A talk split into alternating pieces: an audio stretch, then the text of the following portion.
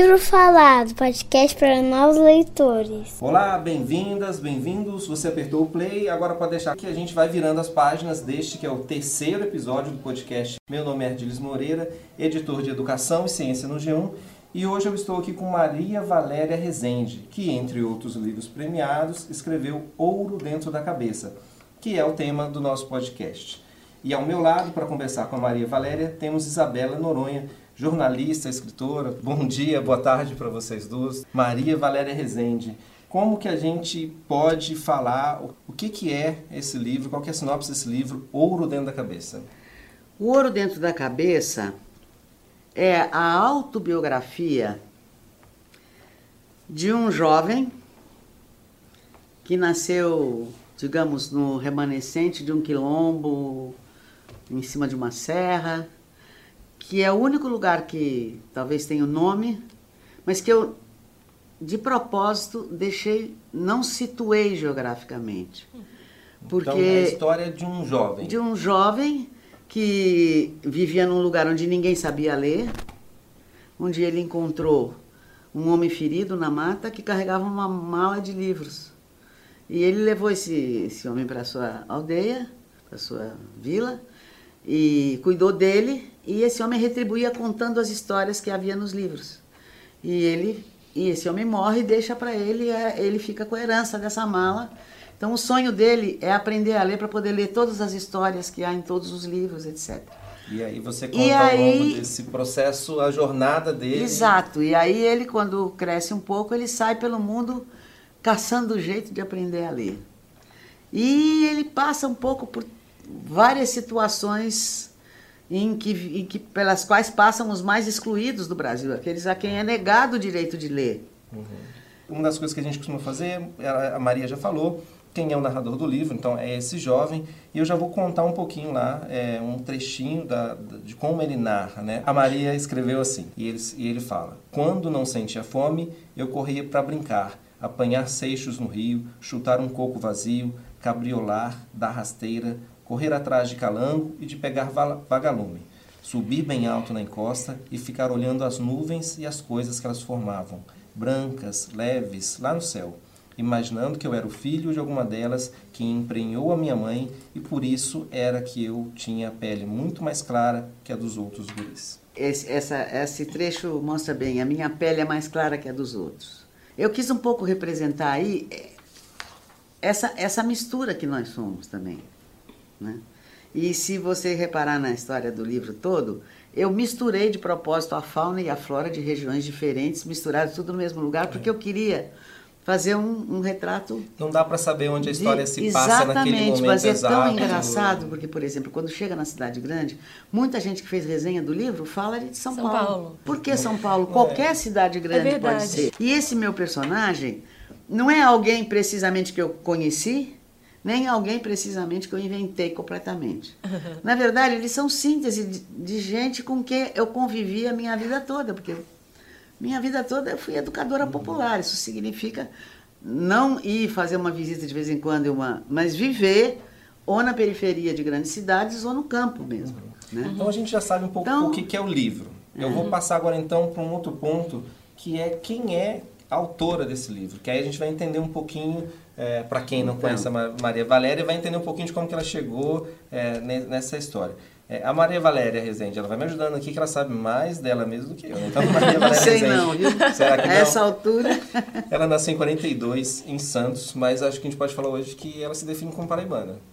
É, eu já vivi mais da metade da minha vida na Paraíba e uhum. tenho e sou paraibana por decreto, então, Assembleia Legislativa do Estado. Ela é escritora, então, mas muita gente também vai, é. vai se, não vai se assustar, mas vai ter, olha, mas ela é freira, que é eu uma sou freira, ela é freira é. e as pessoas Tem às vezes gente... não se assustam, freira, mas freira pode escrever, freira pode, né? Freira pode ter as pessoas não sabem que a considerada a primeira figura do da poesia barroca na América Latina é a Juana Inês de la Cruz, que era uma monja mexicana, né? Sim. É a grande figura do, da poesia barroca na América Latina, enfim. Mas ao mesmo tempo em que a gente pode realmente falar assim, ah, aí é a escritora, mas o componente da sua trajetória de vida e ser freira define muito da forma como você viu o mundo, te ajudou é, muito nos percursos também. Claro, não? quer dizer, a, a escolha da, de, de, de, entrar numa congregação missionária, quer dizer, uma uhum. congregação destinada a correr para o a educação e tudo isso, foi uma decisão que tem a ver também com a minha maneira de ser e, e, e, um interesse pelos outros, pelo mundo. Eu sou uma pessoa que não sou nada introspectiva. Eu nasci em Santos, numa família em que a literatura era é, era o, o, dia a dia. Eu nasci 10 anos antes da televisão. O que, é que a gente fazia depois do jantar? Sentava na varanda ou na sala, liam-se livros, diziam-se poemas, todo mundo sabia poemas e poemas de cor. A minha família, uma família com escritores tanto do lado mineiro quanto do lado santista. Uhum. Vale então, citar eu o Vicente. É, eu sou Carvalho. sobrinha bisneta do poeta Vicente de Carvalho. Que legal. E prima de todos os descendentes do poeta Vicente do Carvalho, em que muitos escritores, da minha, minha uma tia minha, foi uma poeta muito conhecida lá em Santos, então, a gente então, poderia dizer que as circunstâncias assim, te levariam para ser escritora Eu achava, mesmo. não, eu até ir para a escola e tudo isso, descobri que não era assim, eu achava que escrever livro era uma coisa que acontecia para todo mundo a uma certa altura da vida. Mas você acabou não seguindo nesse caminho e optou por entrar para a É, porque, porque eu acho assim, eu hoje me explico a coisa assim, eu acho que a gente nasce, quando todos nós nascemos equipados para viver mil vidas diferentes. E a gente, na medida que você vai vivendo, essas possibilidades vão se estreitando. A, uni, a uhum. saída que, que eu acho que a humanidade inventou para isso é a ficção. Quer dizer, a boa literatura é aquela que permite. Você entra naquilo e você começa a viver uma outra vida. Uhum. Mas, Maria Valéria, eu fiquei me perguntando, lendo do seu livro, porque para você que veio dessa casa onde sempre se lia, é, que para mim tem um, uma coisa no livro que é essa noção de, da gente que está lendo essa noção de que como ler é um privilégio. Saber ler é, porque é um você privilégio. Se libera, porque todo mundo precisa da literatura. Sim.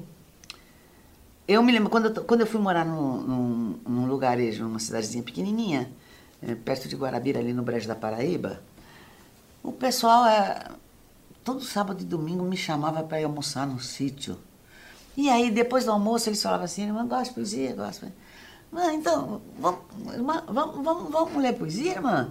Mas, irmã, vamos sentar ali debaixo daquela jaqueira, ali na sombra daquela jaqueira. Agora, lê, irmã, que a irmã tem uma voz tão bonita. E eu ficava. E aí eu, depois eu entendi. É porque o pessoal não sabia ler.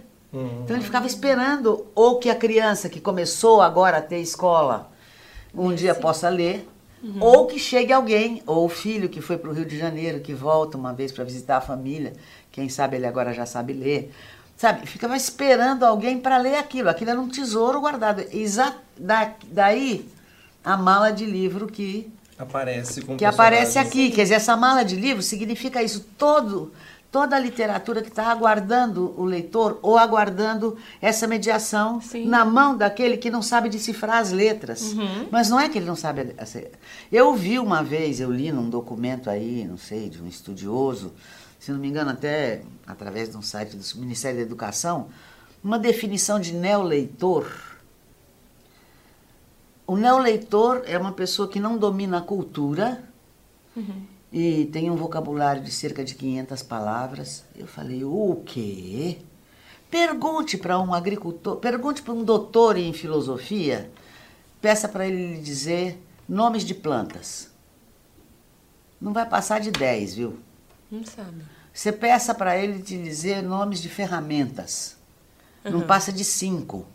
De processos de trabalho. Agora, vá pedir para um agricultor que não sabe ler as letras no papel, que lhe diga nomes de plantas, uhum. de bichos, de processos de trabalho, de ferramentas vai a 3 mil, 4 mil, No livro aparece isso, né? Tem um momento é. em que o Marílio, né, que nasce sem nome, coisa é. nenhuma, depois vira piá, um, um, e ele aparece no momento em que ele chega na cidade e ele se depara tentando encontrar, né, depois de ter saído daquele quilombo, tentando encontrar emprego, ele lista, poxa, aqui eu cheguei e eu vi que não adianta nada saber fazer apito, saber fazer casa de taipa, saber nome é. das coisas, uhum. e ele se é. depara com e, e você elenca, Exato. lista uma, uma quantidade enorme, um parágrafo longo é. que faz a gente, que é o leitor, assim, nossa, realmente, a gente imagina que aquele cara ali pois é, é, é não, não tinha um conhecimento, saber. mas olha o saber que mas ele tem. Mas isso é né? bonito como está no livro, porque justamente ele, ele diz, né, que o que ele sabe não tem serventia, ele, ou que ele sabe pouco, que ele não sabe nada, e aí vem um parágrafo enorme de coisas que ele sabe, sabe fazer. Mas que na né? cidade né? grande não serve. A, a gente ainda fechando esse bloco, tentando falar um pouco de quem é a Maria é, Valéria, a gente passou então por esse período, nasce em Santos, é, de uma família muito ligada à literatura, opta numa juventude ali nos anos é, 50, né? Não, é, no final, no começo dos 60 começo que eu 60, opção, realmente. E aí conhece, vê muito dessa, daquele, daquela efervescência da, das, dos movimentos católicos de base, Tudo. opta pelo, pela congregação, se torna freira, é, e se depara com um contexto de um Brasil debaixo de um regime ditatorial. Como a Maria Valéria viveu a ditadura? Olha, na verdade, tem, tem que começar um pouquinho antes. Eu fui da equipe nacional da Juventude Estudantil Católica. Em 1965, vários dos, dos rapazes da, da Juventude Estudantil Católica e das meninas da, também, então fomos tudo para o convento, em janeiro de 65. E pronto, a gente continuou sempre em contato. Muitos companheiros nossos que estavam metidos nas organizações de resistência e que começavam a ser perseguidos e vinham-se embora do Rio, de Minas, não sei onde, para São Paulo, e a gente começou a, a- a- na minha congregação, a gente deu emprego para uma porção de gente que... E era assim o tempo todo. Chegava, o- o- sabe, Sei. a mulher do outro que já está preso e sabe que estão procurando por ela para torturá-la, para tirar informações. E, e a gente, aí a gente acabou se organizando um pouco para poder fazer isso, né? E, e depois eu fui morar na periferia da Zona Leste, né? lá em, num Jardim lugar que naquele Nordeste. tempo, o Jardim Nordeste. Mas naquele momento, o Jardim Nordeste era o fim da linha. Para lá do muro da nossa casa era mato, até Itaquera. Eu andava com uma motoneta, para lá, para cá, em todos aqueles bairros ali. E então, ali também tinha gente de várias, tinha gente da AP, tinha gente da LN, tinha gente da, do PCdoB, tinha gente do não sei o quê. E chegou uma hora, muito metalúrgico, então o pessoal estava tentando reorganizar uma oposição metalúrgica, e eu trabalhava, ajudava eles, sobretudo fazendo resumo de livrão, é, e até que um foi preso e conseguiu mandar me avisar que eu tomasse cuidado, porque uma das coisas que mais perguntava era quem fazia aqueles livrinhos. Os livrinhos eram os, os, Os resumos os que você resumos fazia, que eu fazia dos, dos grandes, é. grandes obras que eles E aí eu fiquei entender. conhecida como aquela que sabe escrever em linguagem popular. Olha. Então, aí... E foi dali que você, a congregação achou por bem você passar um É, aí eu- fora. eu, no final de 71 a coisa estava pesada. Foi aí, aí aí a minha congregação me chamou para fazer um trabalho de pesquisa para a congregação no, no âmbito internacional. Lá fui embora, mas eu não fui embora à toa. Eu peguei e os frades tinham tinham reunido as cartas que o Beto escrevia da prisão. E o Beto sempre quis escri- ser escritor, então, mesmo quando ele escreve cartas, tem um cuidado no texto, assim, né? Não era só para dar noticinha. Então, eu saí com esse Material. com esse material, que três meses depois foi pu- publicado na Itália, né? Como Dai Sotterranei della Storia. E depois ficou conhecido no Brasil como... Com cartas da prisão, é. Eu acho que tem mais cartas né, nessa, nessa edição brasileira.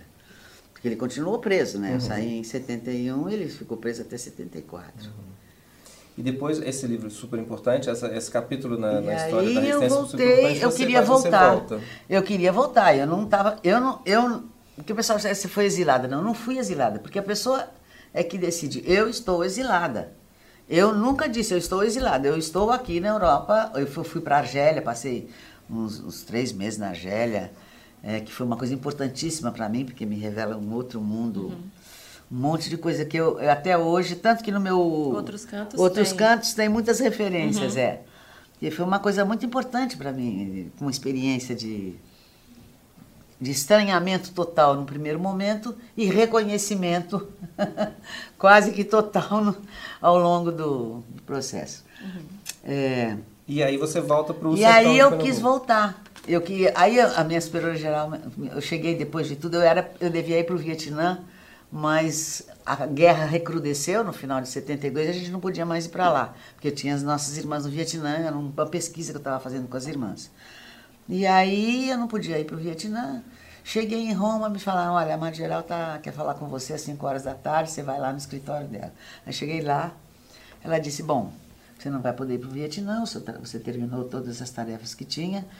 Eu sei que você tem gente que acha que é melhor você ficar aqui na Europa, não voltar para o Brasil, porque a situação lá está difícil. E eu sei que você não quer, você quer voltar. Eu até separei um material aqui para você. Aí ela puxou um gavetão e tirou uma pilha dessa altura de livros sobre a resistência francesa. incrível. E ela disse: Olha, eu entendo muito bem, porque eu também não teria saído. Pois ela, eu, ela me explicou que ela, ela era superiora de uma casa nossa na fronteira da Alsácia com e ela participou de todo um sistema que tinha túneis e coisas para tirar crianças judias de dentro da. Nossa! Tirar crianças judias da Alemanha e, e trazer embora. E levar para Portugal para depois ir para Porque Portugal incrível. era o, o, neutro, né? É, então. E aí você volta. E ela disse: você vai voltar, mas vamos ver como é que você vai voltar. O, com, por onde e prudentemente. Porque a gente não sabia se alguém sabia que era eu que tinha levado as cartas da prisão, porque tinha Sim, você não sabia, não sabia de, nada, de nada, né? Quem, quem, quem sabia ali. o quê? É. Aí ela propôs eu ir para os Estados Unidos, tinha as nossas irmãs lá, e dos Estados Unidos eu fui para o México, do México tinha voo direto para Manaus. Então eu passei três, três a quatro meses nos Estados Unidos, na Califórnia. Depois fui para o México, por, tudo por terra. Aí foi, eu atravessei os Estados Unidos por terra. Isso foi uma experiência ótima, assim, porque eu levei um mês atravessando de Nova York a San Diego da Califórnia. Depois fiquei ali, depois atravessando pouco a pouco até a cidade do México, para depois pegar um avião para Manaus, depois barco de Manaus para Belém, depois ônibus e coisas. Ah, e fui, que aventura! E fui para o sertão do, do São Francisco. E, Porque e... também naquele tempo a repressão era muito DOPS, uhum. e os DOPS eram uhum. estaduais. Uhum. E o primeiro exército, segundo exército, terceiro exército, não sei o quê. Então, você mudando de região era um pouco diferente. Uhum. E aí eu fiquei um tempo lá, que é um pouco exatamente no cenário que está descrito no outros cantos. Uhum. Aquele cenário é. e aqueles percursos eu uhum. emprestei para a personagem, embora a personalidade não seja a minha de jeito nenhum, uhum. porque é uma pessoa muito sonhadora, muito introspectiva e eu não sou nada assim. É, uhum. e, e aí eu fiquei no Nordeste. Aí eu me apaixonei e pronto. Sabendo então o que, que a, Valéria, vai... a Maria Valéria fez, a gente consegue entender um pouco dessa produção ah, dela, uhum. porque é, quem vê o Marílio, né, é, esse personagem do ouro dentro da cabeça, vai entender que ela encontrou né, ao longo de dessa jornada é, de vida toda vários marílios vários, querendo é aprender é isso a ler. Mesmo. quem se dedicou Vários marílios e várias marílias. Uhum, uhum. e acho que e é por isso você viu né, nessa trajetória de vários estados, países, você mostra que é, o marílio passando por várias situações Exato. de opressão, de resistência né, contra é, formas de trabalho degradantes. Uhum. Isso tudo está mostrando que como tudo que ele se livra disso. Tudo isso existia e existe ainda no Brasil uhum. e em outros países. Uhum. Entendeu? Uhum. É isso que, que, que, me interessa. Quer dizer, me interessa a humanidade. Sim. E, a humanidade e as suas possibilidades. É. E também me interessa, gente, sobretudo o que me interessa muito é, é a, a quase que infinita amplitude do que pode o ser humano. Uhum. Do que. Tem um, alguma coisa que eu, eu acho que o Marílio, o Marílio diz, quer dizer. É, um corpo de um homem aguenta muita coisa. Uhum. Mas a alma morre quando perde a esperança, né? Ou alguma uhum. coisa assim, né? Uhum. Então, eu, eu, encontrei pessoas assim que se você diz que por muito menos do que isso, tem gente se matando na cidade. Entendeu? Intelectual Pessoas que você encontrou né, é. nesses cantões Gente, do Brasil em condições de Brasil ou de qualquer difíceis. lugar do mundo, porque eu andei o mundo é inteiro, entendeu? Uhum. Assim, é. de, de luta, de uma capacidade e uma reflexão. Uhum. Que, e isso é uma coisa muito linda que eu fui descobrindo aos poucos. Como o povo filosofa. É um outro modo de, de pensar e de usar a palavra e de dizer, mas que não é menos é. profundo, não é menos. Entendeu? Então, eu, eu, eu sou enfesada com a, a a arrogância uh, dos intelectuais, assim. Uhum. E por isso talvez os seus personagens reflitam sempre isso, né? É, eu também não posso escrever sobre outra claro. coisa porque o que eu conheço é isso. É, Tem sempre... O escritor escreve é. do que vê. Quero, voltando já para o livro, é, e aí eu vou dar na mão da Isabela o livro, vocês não estão vendo, mas que a Isabela é, nos conte, Isabel, por que, que você acha? Esse livro foi terceiro lugar no Jabuti, é indicado como altamente recomendável, mas é uma temática difícil, assim. Hum. A Isabela, a, a, Maria depois nos conta como que esse livro nasceu como desdobramento de um outro texto, né? Uhum. Mas pode literatura infantil juvenil assim para temas tão densos um livro que não é pequenininho jovenzinho lê isso adolescente lê esse texto aí ah, eu acho que completamente é, totalmente. Deveria deveria ler, ler. eu acho que a literatura a boa literatura ela encontra ressonância nas pessoas de qualquer idade. Eu não acho que a idade deva limitar ou determinar a sua escolha de um livro. Eu acho que um jovem, uma criança que, que se encante por esse título ou pelo livro, ele vai entrar na história, ele vai tirar da história é, o que ele puder naquele é. momento. Depois ele pode voltar para essa história. Eu acho que é como um pouco a gente revisitar as coisas que acontecem com a gente de fato na vida, né? É, alguma coisa que aconteceu com você quando você tinha 12 anos, você faz uma leitura daquela situação aos 12 anos. Depois você revisita essa situação claro. daqui a 10 anos, daí a 10 anos e você tem uma nova leitura. Claro. E, daí, e, e, daí eu acho que assim, é, a, a boa literatura tem isso, né? Ela deixa esse espaço para a gente entrar com o que é da gente. Então, na sua opinião, também não tem livro para criança? Não, pra... não. não. Então, estamos acordados Aliás, aqui. Acho todo eu, quando escrevo, é. eu não penso para quem que é. Eu escrevo do jeito que me dá na telha. Depois, no processo de editor, quando o editor me pede livro, não sei o quê, é que se resolve para qual é o público para o qual oficialmente vai se orientar esse livro. Mas eu não vejo por que esse livro não há de interessar um adulto. Também não vejo. Porque, na verdade, ele é uma versão Conta de um outro gente, então, livro, que, que, é o, o Voo da, da Guará Vermelha, que é um romance. Que é um romance. Vamos dizer, mais ela mais com é um mais romance, personagens, com mais histórias. É um romance que na verdade é uma versão às avessas das Mil e Uma Noites, né? Que é um personagem que tem a mesma trajetória que esse aqui, que sai pelo mundo procurando, caçando modo de aprender a ler, né? E ele encontra numa grande cidade uma prostituta uh, a história para mim está situada ainda nos anos 80, uhum. embora não tenha, não tenha me importado muito com isso, uhum. e que está tá infectada de AIDS, uhum. que não tem cura ainda, uhum. quer morrer, porque já não vê mais sentido na vida. E ele encontra essa mulher, e essa mulher sabe ler. Então ele começa a contar a história dele para ela, ela? ela? Ela, ela, quer viver mais um dia para ouvir a continuação da história. Então, e por outro lado, ela vai escrevendo as histórias dele e ensinando ele a ler. Então, isso aí é só o fio condutor. Sim. E aí o que interessa são as histórias que eles se contam. Uhum. E é toda essa história do, do fulano que tem, o sonho é aprender a ler. No, na Guará, e aí, no, no da Guará é o Rosário. O Rosário, é. Eu, ah, eu mudei o nome. E aqui no, é, no Ordenamento é, o texto é, é, outro Marílio, texto. É outro texto. É. é. a mesma história em outro texto. Vamos dizer que é o mesmo, é o mesmo personagem. É o mesmo né? personagem, é. mas é, é o, feito de outra maneira. Então, o que aconteceu?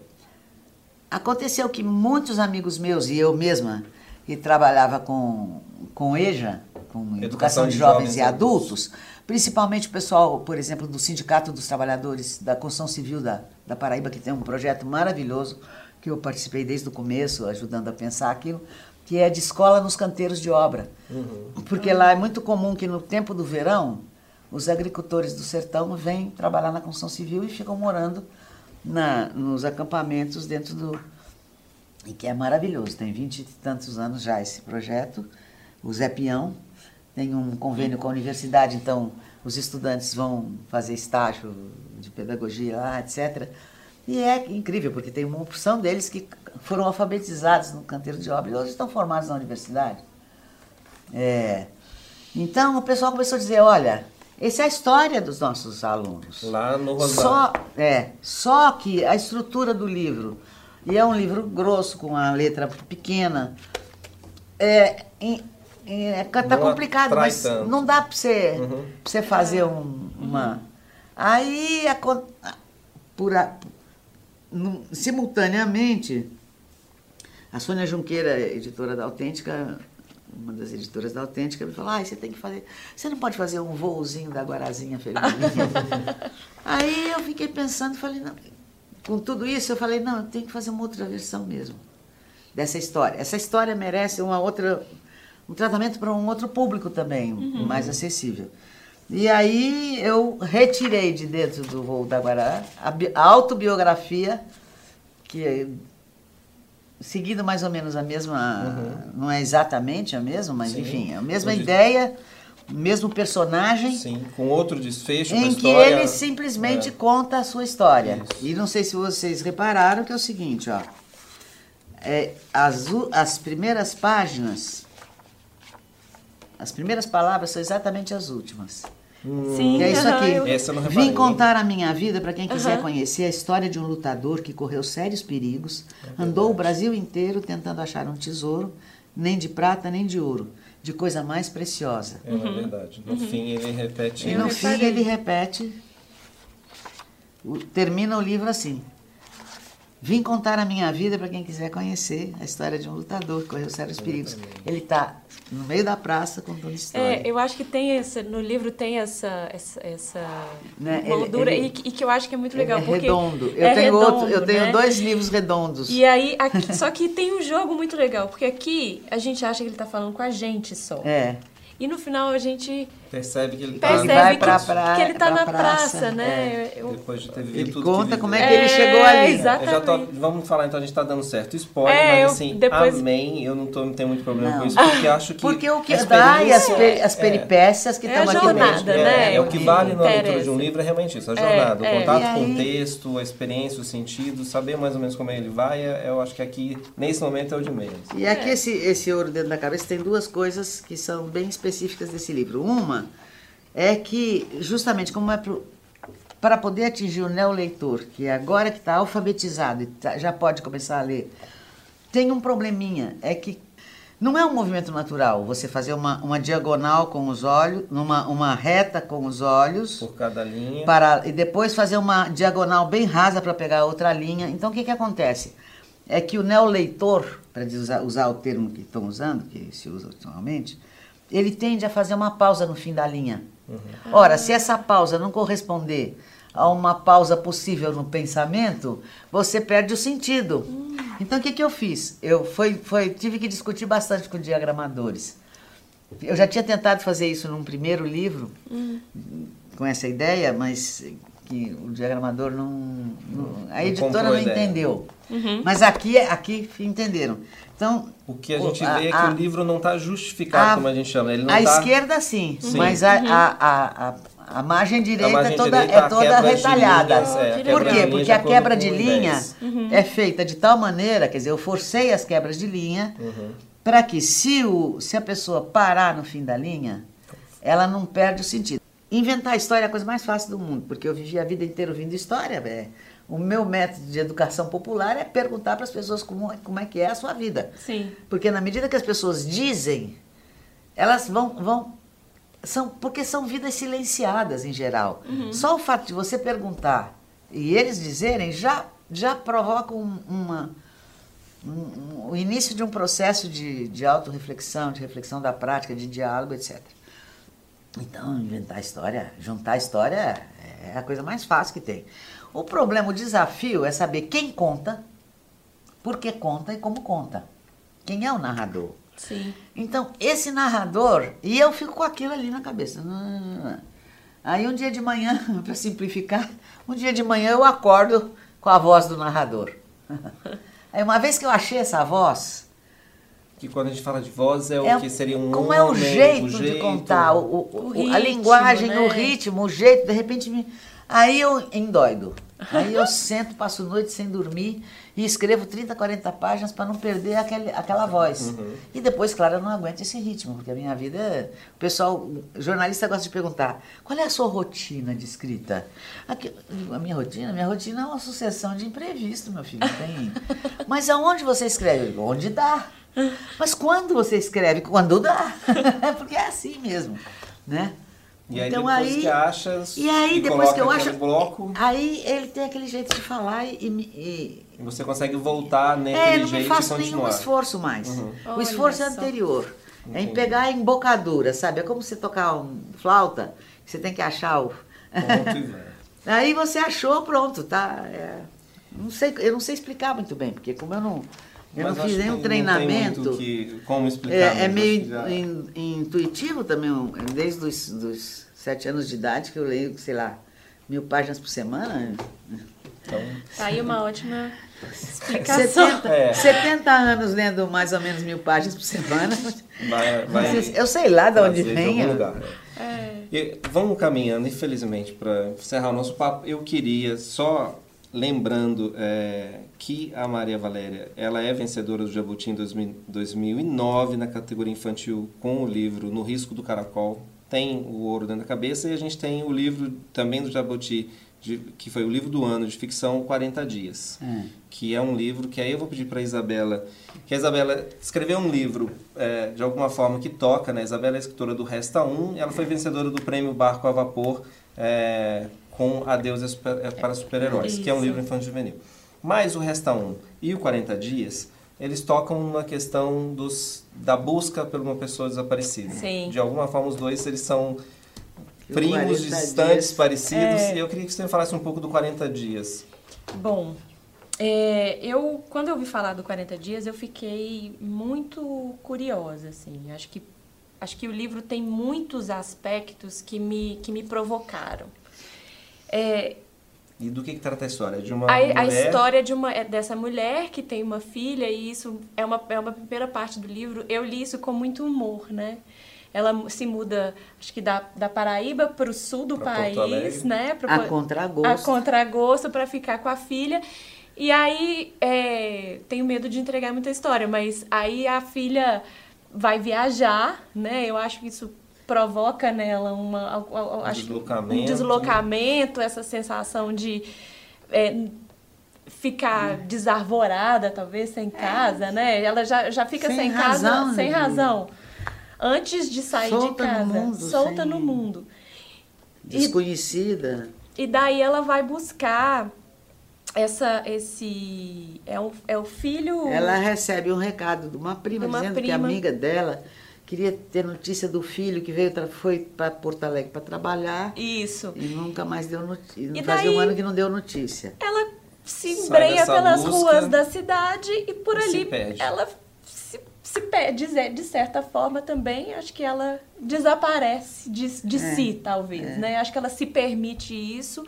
É, esse filho é, uma, é, um, é um motor que ao mesmo tempo a gente não sabe se é se ele existe, se, é, se ele desapareceu mesmo, né? Uhum. Fica uma coisa meio no ar, porque eu acho que o interessante é a jornada dela, esses 40 dias, é, que eu imagino que esses 40 dias Imagina, não, tenho certeza, não, não é um período aleatório, né? Não, 40. 40, é, 40, é, 40 anos no deserto, 40 é. dias de Jesus jejuando, 40 dias da quaresma, os 40 dias da quarentena dos de tudo, né? Sim. Da, do, depois do parto, a quarentena Isso, exatamente, das mulheres, é a quarentena dos imigrantes antes de poder desembarcar no porto para ver se não tinha alguma uhum. doença. E esse Mil é o quarentenas. É. é. Esse é o eixo principal do 40 dias que eu acho que vale o que citar, porque realmente é um livro tanto que ganhou o livro de, do ano de ficção Sim. do Jabuti é, em 2015. E ele de novo, né? Ele tem um trabalho da Maria Valéria, que eu acho que é super precioso, com a questão da linguagem, da oralidade, né? É aparentemente simples, mas, mas não é nada simples. É, ela conversa com o caderno da Barbie, é, que eu acho. Barbie. A narradora é, conversa é muito com o divertido. É, tem um humor ela, ali. Ela precisa falar com alguém. É. Mas se ela for falar com qualquer pessoa que a conheça, vão interná-la no hospício. porque a história é louca. Que ela, tem, uhum. ela mesma acha doido o que ela fez. É. Então, ela conversa com a capa do caderno, que é a Barbie. Ela manga da, da Barbie. fala inglês, fala francês. É, é, é, um livro que tem muito humor, mas ao mesmo tempo toca, acho que, em questões que são muito sérias. É, essa questão é, do deslocamento, né? Para mim, a relação da mãe com a filha também é, é uma questão que, que me tocou. É, essa, essa coisa da, da, da, dessa relação entre gerações. um certo egoísmo, acho. Uhum, das gerações, o papel dos avós, né, o lugar em que, que colocaram os avós você, dentro das relações. Você fez 60 anos, aposentou, sua Isso, vida acabou. Agora exatamente. sua vida é, é em função da minha. É, é virar avó profissional. Aliás, eu acho que só eu que podia escrever esse livro aí. Porque eu não tenho neto, nem filho, nem nada para dar confusão. Ah, então, porque qualquer uma escritora que tem depois. descendente, se ela escrevesse esse livro, ia dar uma confusão na família. É, então eu, eu assumi conscientemente isso daí. É, exatamente. Então acho que a gente fechou, olha, com Tem uma dica, o ouro dentro da cabeça para os novos leitores, que é o foco do nosso podcast, mas é um livro que todo pessoa. mundo pode ler. Uhum. E fica a dica do, do 40 Dias. Para os leitores já mais iniciados, é realmente um romance muito interessante. Agradeço a Isabela Noronha. Obrigada Prazer estar aqui com você. de novo, depois de já ter trabalhado com você aqui no G1. Você é. voltar agora como escritora, escritora premiada, escritora publicada. Acho que é um prazer enorme. É uma felicidade, uma honra enorme estar aqui Ai, com você, que... com a Maria Valéria. E eu que, que adoro estar com fã. vocês, porque você sabe que uma pessoa assim de uma certa idade vira vampiro de juventude alheia. Então, então, eu, o pessoal diz, ah, mas você não parece. Eu não pareço porque eu só, eu só ando com gente mais jovem, eu sou boba. Perfeito. Então, na companhia dos nossos leitores aqui, a gente se despede. Um abraço para todo mundo. Muito obrigado, Maria, eu Maria Valéria. a vocês. Muito obrigado, Isabela. E fique Obrigada. atento, em breve, mais episódios do Livro Falante, o seu podcast para novos leitores.